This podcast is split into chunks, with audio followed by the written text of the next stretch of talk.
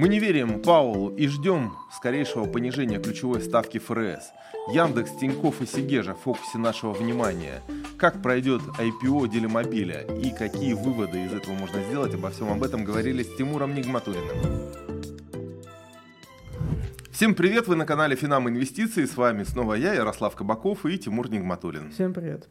Тимур, э, сегодня обсудим основные новости, которые были за эту неделю, но, на мой взгляд, конечно же, центральное внимание – это заседание ФРС э, и комментарии Пауэлла. А, не столько, конечно, меня интересует американский рынок, к которому есть доступ и возможность торговать на Америке. Не у... только лишь у всех. да, не только лишь у всех, э, у единственного Финама. Но я бы э, тебя бы спросил в первую очередь, как ты оцениваешь э, текущее положение дел, как ты оцениваешь вероятность понижения ставки, замедления инфляции и всю сопутствующую, так скажем, скажем, макростатистику? Ну смотри, э, ФРС США таргетирует инфляцию. Вообще все страны мира более-менее адекватные и развитые таргетируют инфляцию. Это, кстати, придумали в Канаде, по-моему, в 80-х годах, таргетирование инфляции. Вот. Ну и, соответственно, логика такая. Высокая инфляция, повышается ставка. Низкая инфляция, ставка снижается.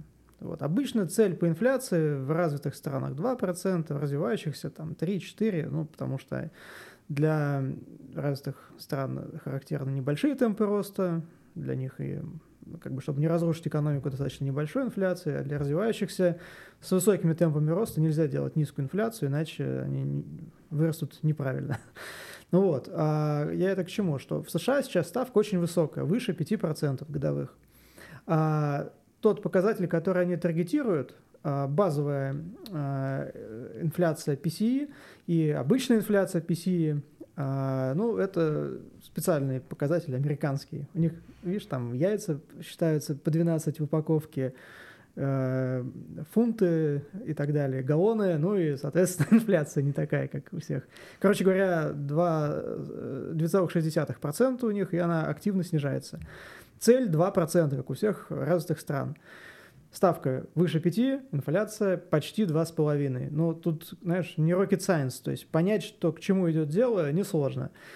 Вот э, четыре заседания они держат ставку на высоком уровне, уже не повышают, ну, когда-нибудь приступят к снижению. Но если смотреть не за как бы, антуражем всем, а в корень, как бы произойдет это скоро, рано или поздно произойдет. Ну, э, вероятность э, понижение ставки в марте, кстати, после заседания э, ФРС и комментариев Пауэлла снизилось, там, по-моему, правда, незначительно, с 40% до 39%, а вот вероятность э, понижения ставки в мае, там уже, э, уже по-моему, 90%, это вот как раз CME Watch фьючерсы, которые торгуются. А, да, это так, но вот эти все ожидания, они обманывают инвесторов. Вот вспомни, когда наоборот был цикл повышения ставки а, тоже Павел, по-моему, тот же выступал, говорил, мы обязательно всех предупредим, когда ставка будет повышаться, не беспокойтесь, мы всех предупредим. Никого не предупредили, рынок в пол упал, потом, соответственно... Отжался. Да. Сейчас обратная ситуация. Но тебе вот реально не кажется, что они говорят, что мы еще будем держать на высоком уровне, не бойтесь, шортите S&P. Ну, это просто неправильный подход. Нужно думать на шаг вперед. Не, не быть проциклическим. Да, и э, задача вот главы ФРС не, не та, чтобы ты заработал денег. Его задача управлять ожиданиями рынка, и они, как правило, наоборот, его цели противоречат целям инвесторов. Не нужно смотреть на эти ожидания, не нужно читать пресс-релизы Пауэлла, нужно смотреть на инфляцию, на тренды по инфляции, на ставку. Вот, э, то есть, э, мне кажется, здесь все довольно очевидно, скоро будет ставка снижаться. Что по России? Российский Центральный банк, э, февральское заседание уже скоро. Э, как ты планируешь э, провести это время в ожидании решения ЦБ Здесь же такая же логика. ЦБ, у него задача совершенно отличается от задачи инвесторов. Он управляет инвесторами, ожиданиями участников рынка. Но последнее выступление Эльвиры Сахибзадовны по заданной теме было как раз направлено на то, что мы весьма вероятно а, скоро понизим ставку. А, говорит ли это нам о том, что все очень плохо в российской экономике и ставку не понизят? Ну, подожди, а, давай смотреть как бы в корень. Вот выходят данные по инфляции. Да. Правильно смотреть не на накопленную инфляцию за последние 12 месяцев, она, к слову, за 3 месяца. 7,3, даже не за 3. Правильно, на мой взгляд, брать месячную инфляцию, а то и недельные данные – и как бы экстраполировать на годовые темпы, то есть сезонно корректировать и э, ну, как бы уже считать в годовые. Достаточно. Ну а как ты э, хочешь руку на пульсе держать, если ты не держишь? Ну, волатильность, пульсе? опять же, по многим продуктам, она должна быть сглажена. Сезонно корректируемая инфляция. Да, но сезонную, сезонное сглаживание невозможно делать на недельных данных. Почему? Можно? Экономическая наука развивается. Можно. В общем, вышли данные с 23 по 29 января. Недельная инфляция составила 0,16% э, неделю к неделе. Вот. Если это экстраполировать на сезонно скорректированные годовые темпы, выходит примерно 5%. Вот этот показатель SAAR, сезонно скорректированная годовые. инфляция, причем годовые. 5%. Э, но она колеблется, вот прошлой недельные данные говорили, что 3%, сейчас 5%. Ну, в среднем за январь не знаю, сколько выйдет. 4, 5, кто знает. Э, суть в том, что инфляция сейчас низкая. Э, понятно, что многие события специально так они подстраивались, и индексация тарифов, и не знаю, импорт яиц из Турции, чтобы инфляцию занизить, и укрепление рубля играет роль. Понятно, что есть бюджетный стимул, который пока еще как бы не с нами в комнате рядом, но уже скоро придет. Вот. И ЦБ это все учитывает. Он уже один раз ошибся. Не учел бюджетный стимул в прошлом году. Вот ты же читал, как Набиулина каялась, что надо было ставку повышать э, вот, уже в середине года, прошлого года. Вот. И я думаю, что на этот раз они ждут что этот эффект сыграет свою роль. И не нужно вот прямо экстраполировать тренд в январе. В феврале, может, уже и денег в экономике будет больше, и денежная масса будет расти на 30% в год. Вот, то есть, э, если бы не было бюджетного стимула, то нужно было бы вот просто все деньги потратить на покупку облигаций с длинной дюрацией и заработать на этом. Но, к сожалению, бюджетный стимул есть, мы его видим, он осязаемый, Минфин же отчитывается, расходы превысили доходную часть в 4 раза. Ну, дежавю с 23 годом. С 23 годом, но уже где-то к маю месяцу там ситуация резко поправилась. Э, это тогда. А 24 год, он не просто как бы где нужно было анонсировать какие-то, не знаю, расходы дополнительные, связанные с ВПК или тому подобными направлениями. Сейчас же еще есть электоральный цикл, это двойной эффект, вот, так что здесь не все так просто. Ну, денег бюджетникам надо подсыпать. Ну, э, как бы денежная масса, нас интересует количество денег в экономике и количество товаров. Количество товаров и услуг, оно как бы фиксировано, а то и сокращается. Даже с точки зрения санкций. Они же ограничивают в первую очередь импорт товаров и услуг. А когда количество денег в экономике больше количества товаров и услуг, это ведет к инфляции. Вот, еще если курс э, национальной валюты ослабляется. Поэтому все еще впереди. Э, не нужно спешить э, там, с какими-то инвестидеями, направленными на замедление инфляции.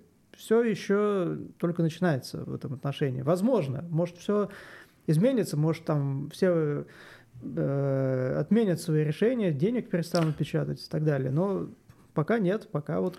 У меня э, к тебе вопрос такой. В марте у нас выборы. Какие? Да. И э, уже в телеграм-каналах э, ходят новые списки нового главы Центрального банка, нового премьер-министра и так далее. В смысле списки? Уже, да, кандидаты на эти должности новые. Это телеграм-каналы утверждают. Да, это утверждает телеграм-канал. А как ты ждешь каких-то изменений в этом отношении? Или вряд ли э, что-то произойдет? Э, ну, знаешь, есть э, как бы события, которые могут привести к негативной реакции участников рынка.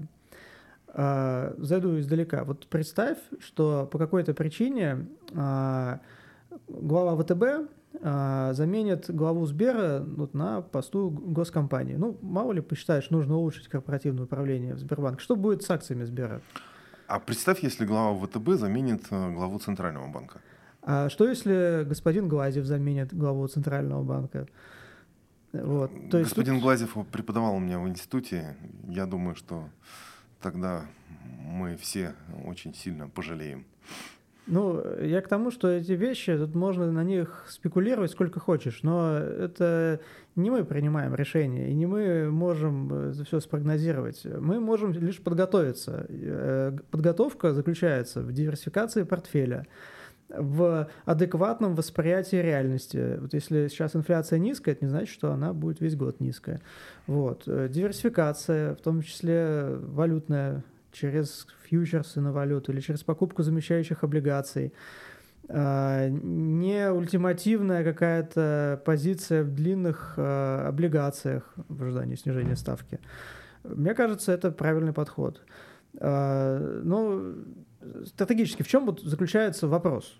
Ключевой момент. Продолжит ли в России таргетировать инфляцию в 2024 году и в 2025? Нет, абсолютно нет. А в чем тогда? Заключается он в следующем, что определенные перестановки могут привести к изменениям, во-первых, на рынке долга, да, то есть пересмотру, опять же, а, денежно-кредитной политики, может быть, ее определенному смягчению уже в ближайшей перспективе, раз – и второй момент – это, конечно же, корпоративные истории. То есть, если будут те или иные изменения, а, вполне вероятно, какие-то компании получат а, от этого а, определенное ускорение на рынке. Ну, я считаю, что не с этим связано. Если меняется глава ЦБ, Нет, это может привести к изменению всей стратегии. С 2014 года мы таргетируем инфляцию. А если мы будем таргетировать курс, вот как до 2014 года был коридор бивалютный, если мы будем таргетировать курс, тогда инфляция может быть очень высокой и очень стабильной, как до 2014 года была. Вот. И здесь э, много разных есть э, опасностей, особенно для тех, кто в, рублё, в рублях находится, это подавляющее количество инвесторов. И э, я не думаю, что эти изменения произойдут. Вот. Не, не стоит как бы знаешь, это как ожидать черного лебедя. Мне кажется, больше... Э, Питер Линч говорил, это его слова, что больше денег были потеряны на подготовку коррекции, чем на, сам, на самих коррекциях. Это не то, к чему нужно готовиться. Это просто очередное, очередное напоминание, что нужно диверсифицировать портфель. Если у вас в портфеле меньше 10 если на один инструмент в портфеле приходится больше 10%, вы в очень плохой ситуации. А если у вас все активы в рублях без замещающих облигаций, без каких-то хеджей от инфляции, тоже э, это очень плохая стратегия. Вот. Э, те, кто не диверсифицирует, э, купаются голыми и при отливе столкнутся с неприятностями. Ну что же, тогда перейдем э, к российскому рынку. Э, индекс Мосбиржи показал рост, э, превысил значение 3200. И тенденция к росту явно присутствует. Конечно же, есть и, так скажем, негативные аспекты, связанные с возможной коррекцией. Кстати, об этом говорят некоторые аналитики. А, банковские, а, и кто-то ждет даже снижения российского рынка. Но на этой неделе меня интересовали вот такие бумаги, как Яндекс, Тиньков и Сигежа. А, Яндекс показал достаточно феноменальный рост вот с прошлой недели. Никогда такого не было, и вот опять. И вот опять, да. А, Тиньков а, соответственно, ждем мы редомицеляцию. И ну, подожди, по Яндексу уже ждем тоже? Да, не, по Яндексу мы сначала ждем а, понимания вообще, как будет происходить э, разделение активов, а, какие доли останутся у инвесторов вне России, что останется... Знаешь, это как в анекдоте про Ох, проклятая неопределенность. Да, и э, Сигежа, которая сумела э, выплатить там определенную сумму по бандам без э, привлечения средств ну, давай системы. по порядку разберемся. Давай по порядку. Яндекс. Да. А, какие риски? Ну, риски понятно какие, что денег не заработаешь, а то и потеряешься. Но тут важны нюансы. Вообще в таких вещах, если ты вот хочешь заработать много денег, нужно разбираться в нюансах. Нельзя как бы просто в глупо рисковать. Вот в новостях публиковали сообщение. Яндекс э, зарегистрировал на острове э, Октябрьский, по-моему, в Калининграде, э, свою компанию российскую. И у нее там вот, э, по-моему, 300, 270 с чем-то миллионов акций. А у обычного Яндекса на, в Нидерландах, который там 261 миллион, по-моему, так на скидку говорю, акций.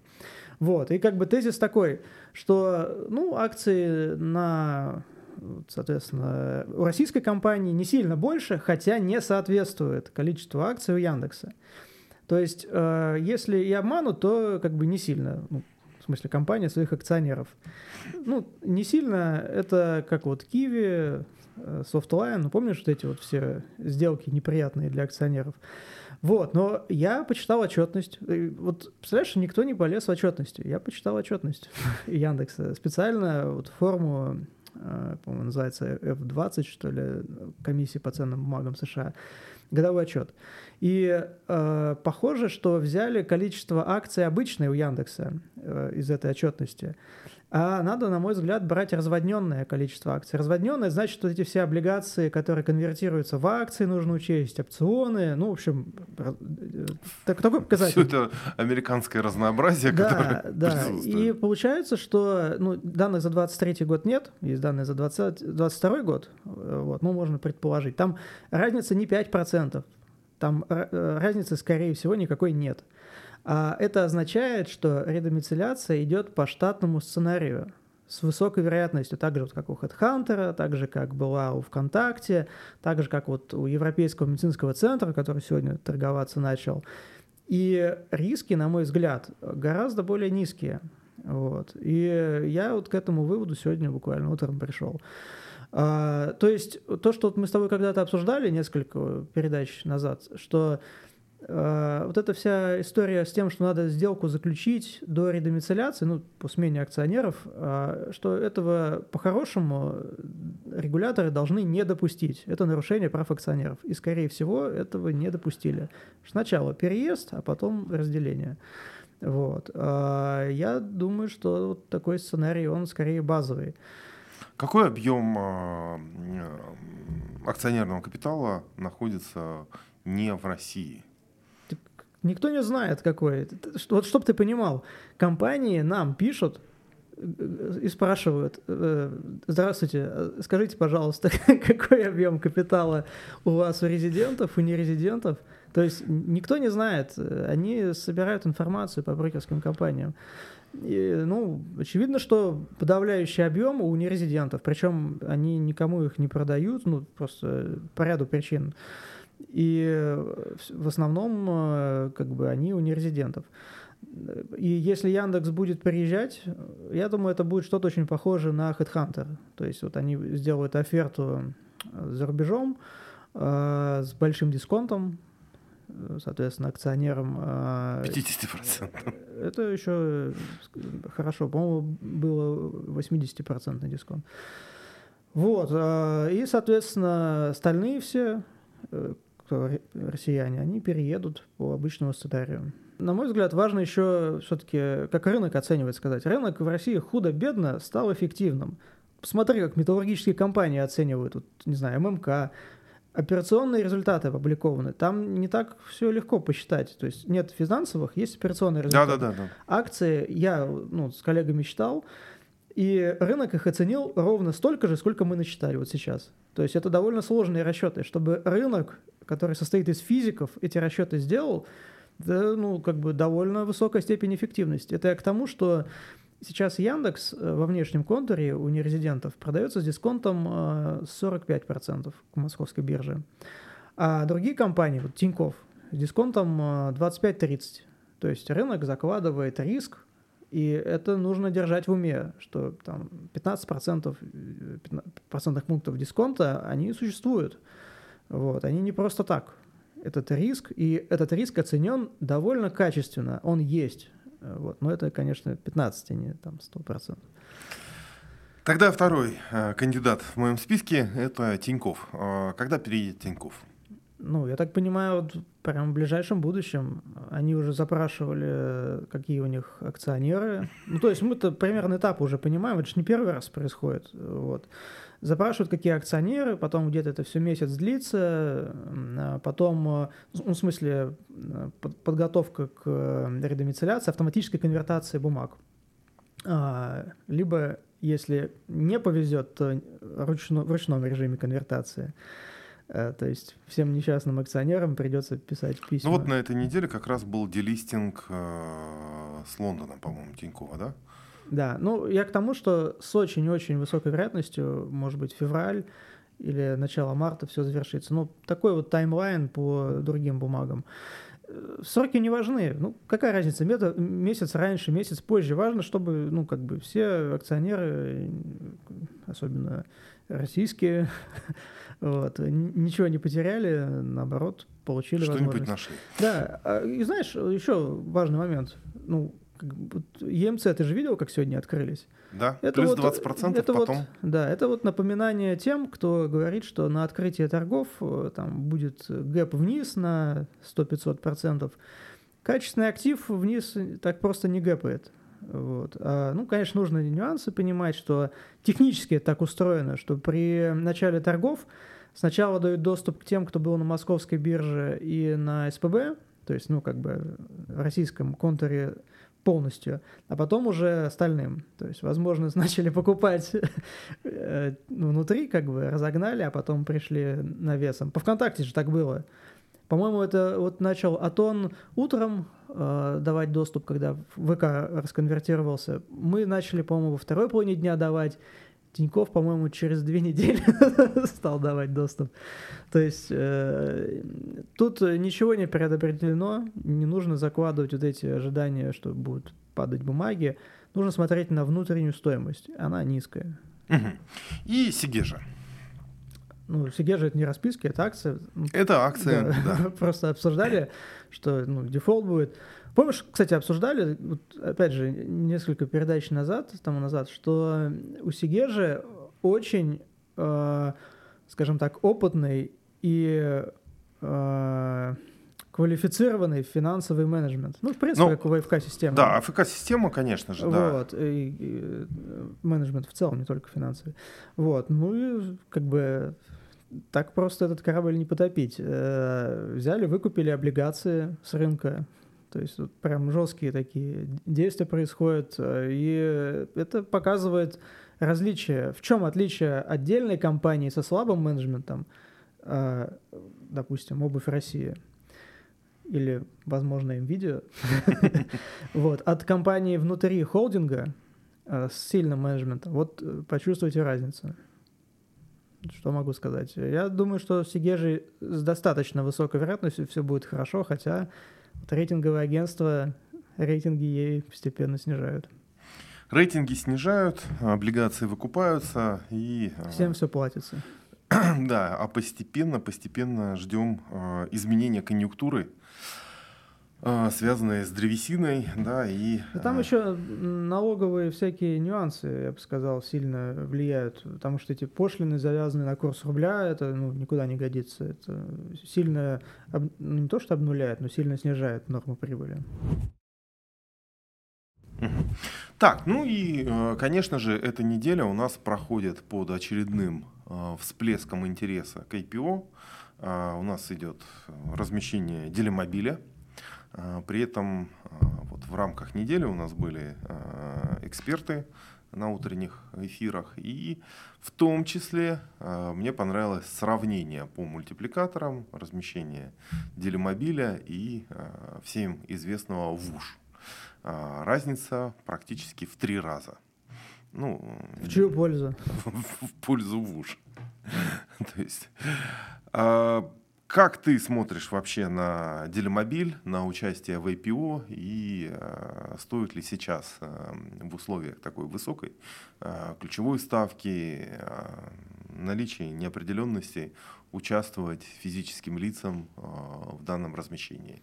Ну и, кстати, дальше у нас там Диасофт заявил тоже о том, что будет размещаться в феврале. Ну, есть такая пословица «прибыль в цене». Твоя прибыль зависит от цены того актива, который ты покупаешь. Вот. То, что делимобиль подешевле ВУШ, это, конечно, хорошо, э, но ВУШ просто неадекватно оценен. Неадекватно. Вот. А, и он, делимобиль должен быть не в три раза дешевле, а в шесть, чем ВУШ.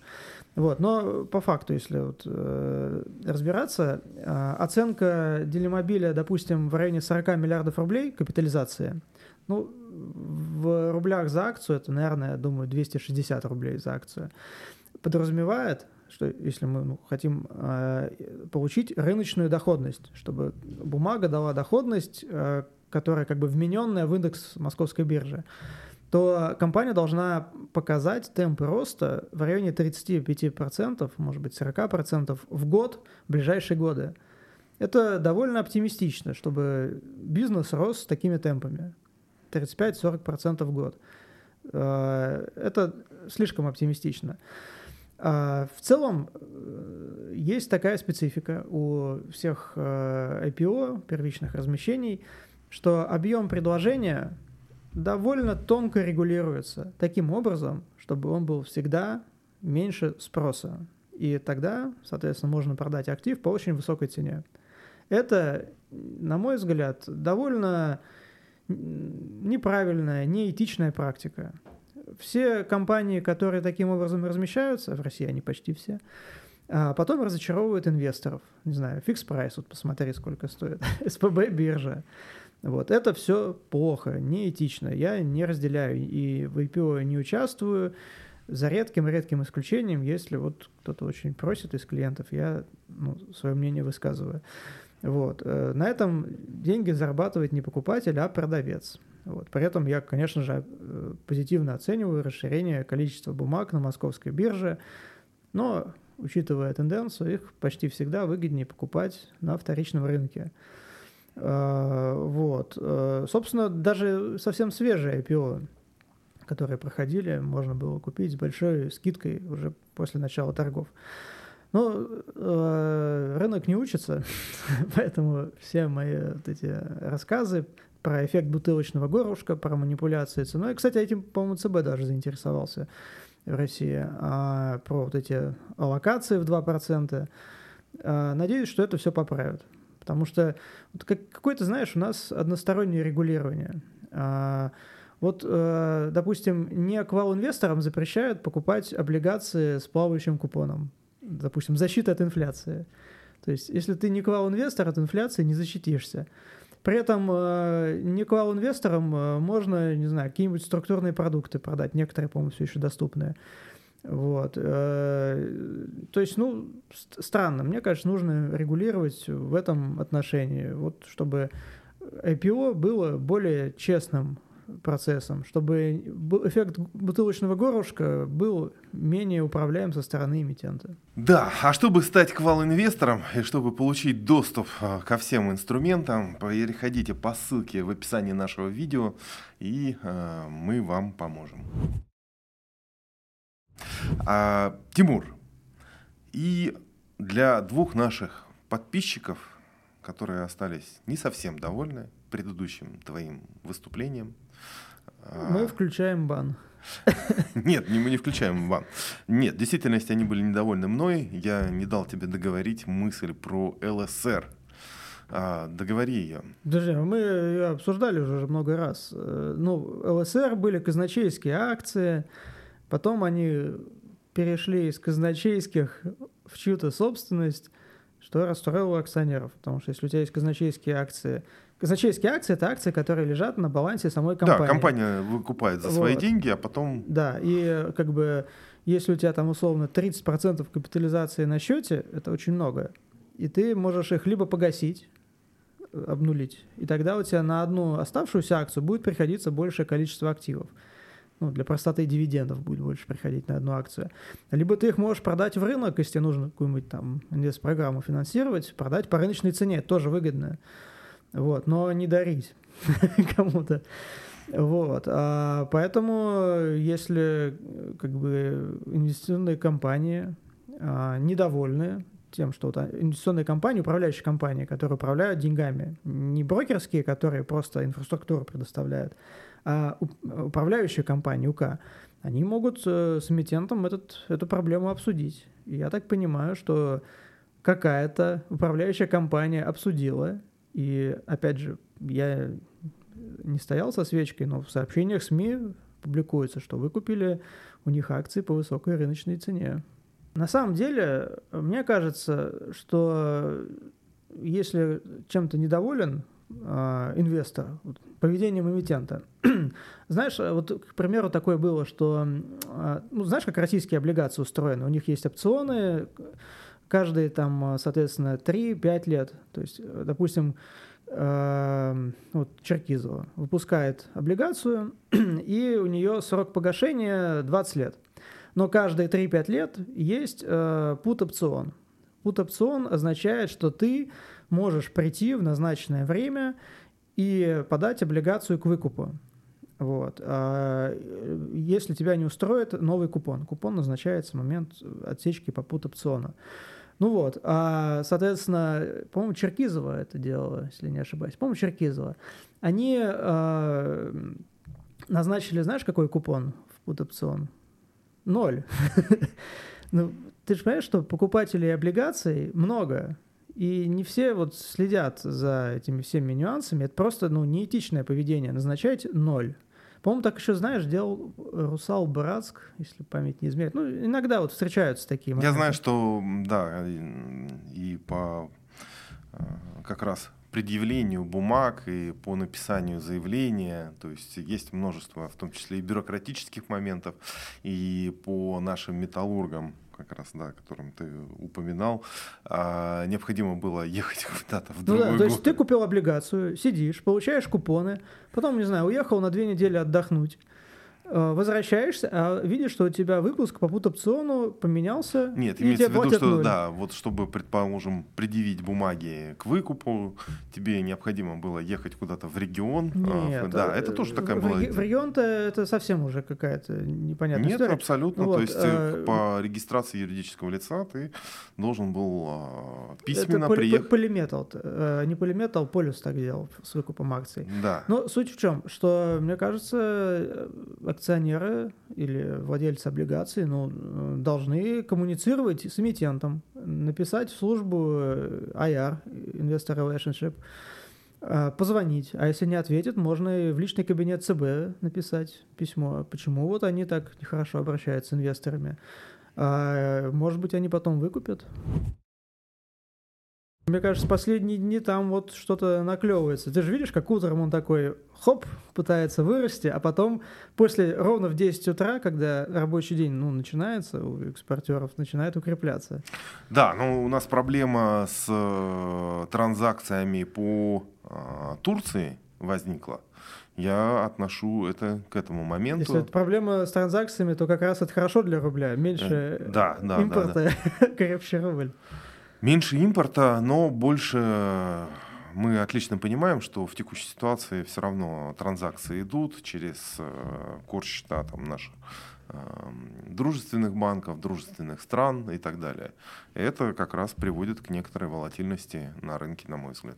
Э, то, что сейчас э, есть на рынке, ну, то, что влияет на валютный рынок, это факторы, которые э, отклонили маятник и если эти факторы исчезнут, маятник не только к центру пройдет, но может и в обратную сторону качнуться. Отменят покупки обязательные экспорт, э, продажи экспортерами или понизят ставку ЦБ. А, или вот продажи ЦБ и Минфина из кубышки прекратятся. Ну, любой из этих факторов, такая мина замедленного действия, мне кажется, нужно это держать в уме и пользоваться крепким рублем. Больше потерь было э, приобретено, когда готовились к какому-то кризису, нежели чем... Тут надо не готовиться, а покупать валюту, пока тебе дешево продают. Ну что же, на этой замечательной ноте мы завершаем наши итоги недели. На этом все. Спасибо. До свидания.